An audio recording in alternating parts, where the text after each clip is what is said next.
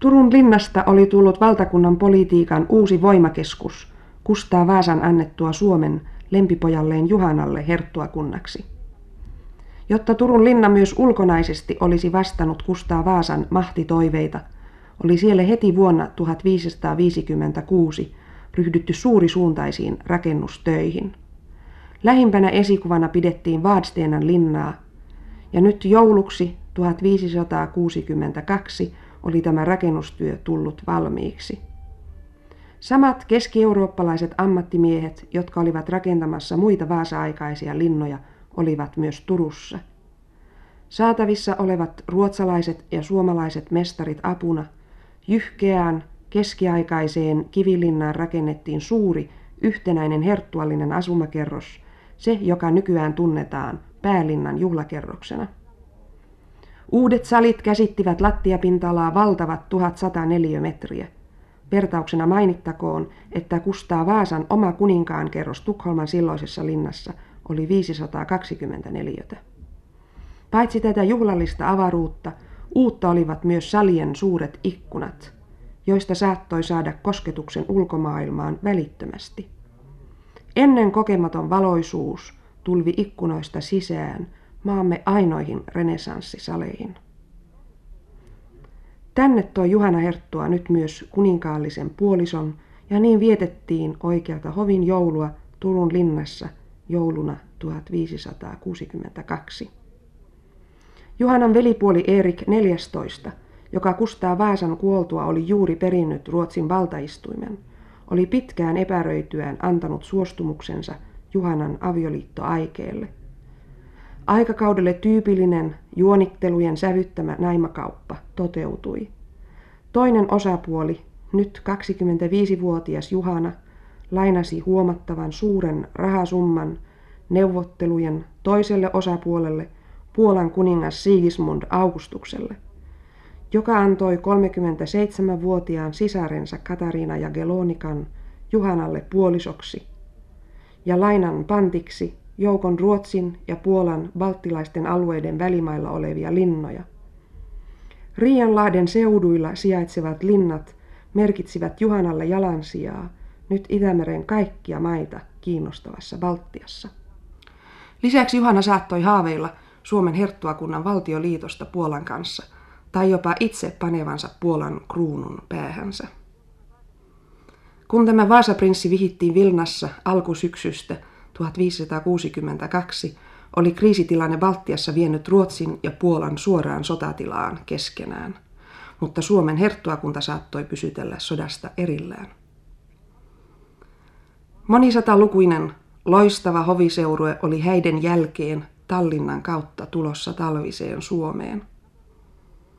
Katariina Jagelonikaa seurasi kymmenittäin puolalaisia aatelismiehiä ja naisia, kaksi omaa katolista pappia ja oma palveluskunta, ajan tapaa mainitaan jopa kaksi kääpiöpariskuntaakin.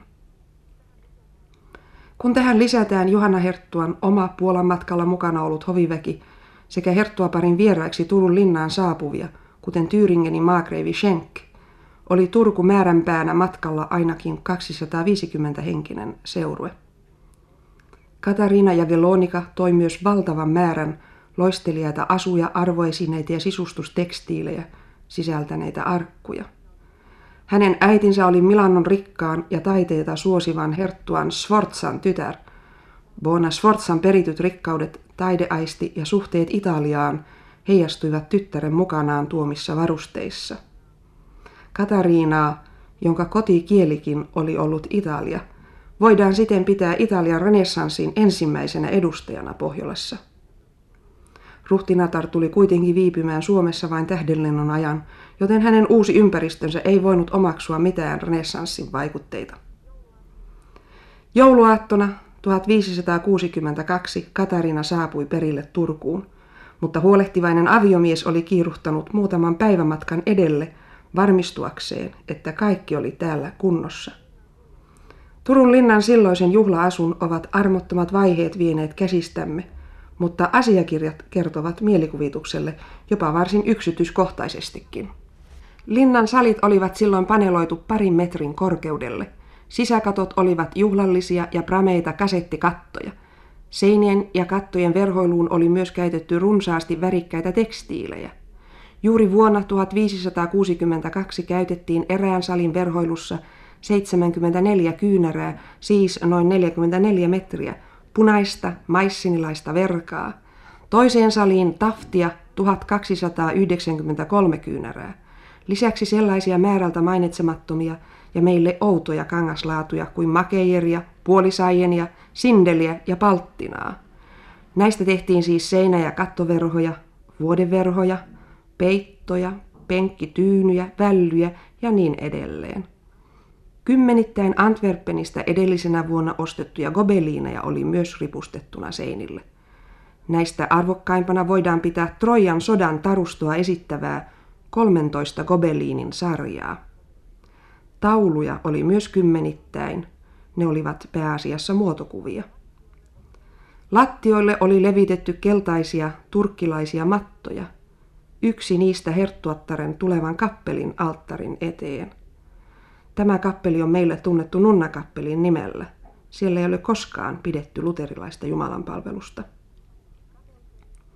Katoissa riippui ainakin neljä messinkistä kruunua, mutta varmasti erilaisia kynttelikköjä oli lisäksi kymmenittäin. Olihan vahakynttilöiden menekki valtava niihin aikoihin Turun linnassa, kuten myös polttopuiden. Ei ollut helppoa valaista eikä lämmittää tuota valtavaa rakennelmaa. Viimeistelevän tarkastuksen Juhana Herttua suoritti näinä päivinä varmasti myös ruokalistojen kohdalla, jotta Herttuan kokit voisivat näyttää parastaan, että kyllä täälläkin osataan. Samoin viinikellarin ja Herttuan oman olutpanimon tuotteisiin. Juhanalla oli yleiseurooppalaista näkökulmaa suhtautua näihin asioihin.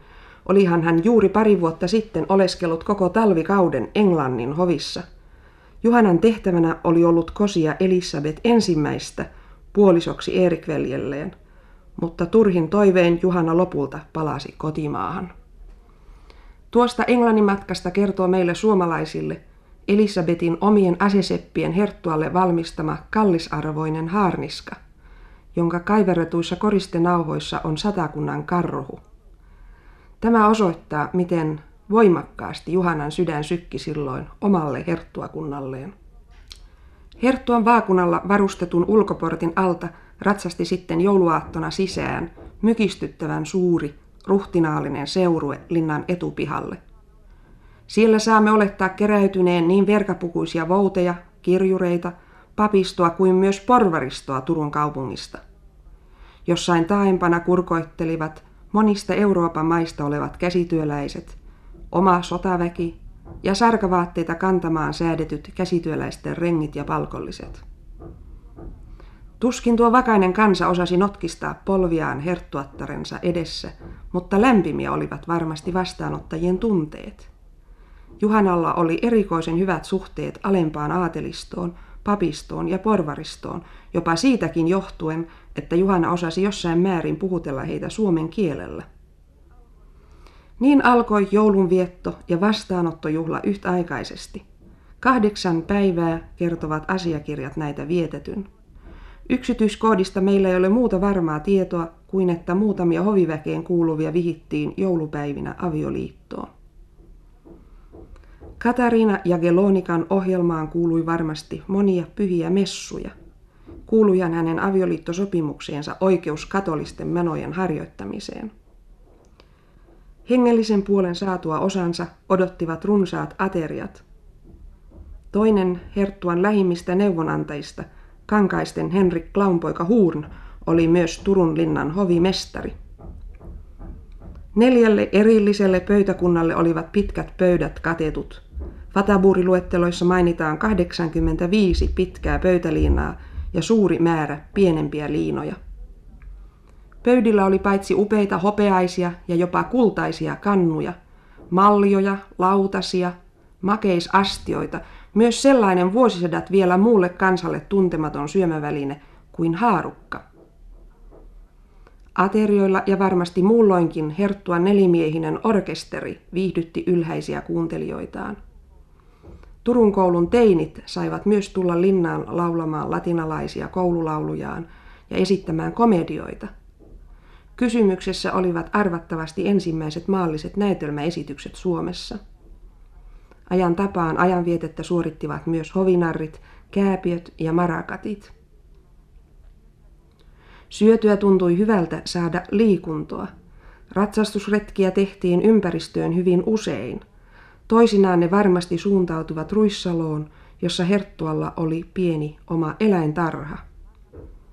Vanhat turnajaisleikit kuuluvat ohjelmaan ja lisäksi uusi liikunnallinen peli, tennis. Sen Juhana oli oppinut Englannin matkallaan ja tiedetään hänen ryhtyinen heti sitä innolla harrastamaan Turun linnassa. Jopa hän oli tuottanut Saksasta tänne pallontekijämestareitakin.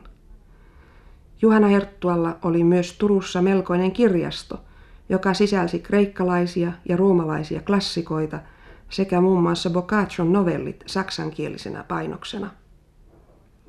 Vielä voimme kuvitella saunankin kuuluneen ohjelmaan, sillä linnan edessä tiedetään sijaineen Herttuan käyttöön rakennetun saunan, jonka pukeutumishuoneessa oli eräs silloin erittäin suuri harvinaisuus, kaakeliuuni. Näitä kaakeliuuneja, joita oli useita linnan saleissa, ei kyllä lämmitetty vielä puilla, vaan hehkuvilla hiilillä. Nykypäivän on vaikeata kuvitella sitä ylenpalttista loistoa, mitä hovin asuihin sisältyi. Kaikkein ensimmäisenä tietysti Katarina Jagellonika. Hänen puvustossaan oli silloin Keski-Euroopassa niin muodikas espanjalainen kuosi, joka merkitsee, että puvun miehusta oli jäykistetty ja kiristetty vyötäisiltä ja hame pönkitetty kartiomaiseksi. Pääntie oli tiukka ja tummat värit suosiossa, joten ylellinen kirjonta pääsi oikeuksiinsa. Asuja täydensivät kallisarvoiset korut. Katariinan myötäjäisiin kuului esimerkiksi sellaisena koriste soopeli, joka riippui kultavitjoista ja jonka kultaa olevat pää- ja käpälät olivat koristetut rubinein, smaragdein ja timantein. Turkikset muuten näyttelivät suurta osaa edustavassa asukokonaisuudessa – Ilves, musta näätä ja musta kettu olivat suosituimpia ruhtinaallisia muotiturkiksia. Käsite muotiturkis tunnettiin jo siis tuolloin, samoin kuin meidän päiviimme säilynyt kuninkaallinen seremonia-asu, kärpänahalla vuorattu leveä kaapu, leveine kärpänahka kauluksineen. Juhanan espanjalaiskuosiseen hoviasuun kuului korkea hattu, viitta, parit pönkkäpöksyt ja silkkisukat, siis vartalon rakennetta korostetusti tehostava asu. Näitä ei kuitenkaan ollut vielä Juhana Herttuallakaan monia, mutta muuta sen sijaan, ettei ihme, että se kamarijunkkari, jonka hoitoon oli uskottu herransa vaatehuone, oli hovin keskeisimpiä henkilöitä. Juhana Herttua pani erittäin suurta painoa pukeutumiseen sekä itsensä että hoviväkensä.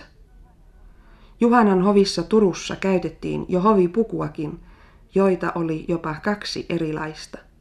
Toiset mustaa samettia, koristeenaan herttuan vaakuna ja hänen nimikirjaimensa, toiset valmistettu kulta damastista. Värikästä oli renesanssihovin elämä kaukaisessa talvisessa Suomessa, mutta hyvin lyhyeksi muodostui tämä ajanjakso. Erik 14 epäluulo kasvoi kasvamistaan. Hän epäili Juhanaa kapinahankkeista – ja Katariina oli Eerikille vihollismaan prinsessa. Tilanne kärjistyi lopulta seuraavassa elokuussa Turun linnan piiritykseen. Juhanan oli pakko antautua. Juhana ja Katariina vietiin hoviväkineen Tukholmaan ja vangeiksi Gripsholman linnaan. Samoin laivattiin Tukholmaan vietäväksi arvokas herttuallinen irtaimisto. Hiljaisuus laskeutui äsken niin rikasta elämää säihkyneisiin Turun linnan saleihin, eikä se samassa muodossa koskaan sinne palannut.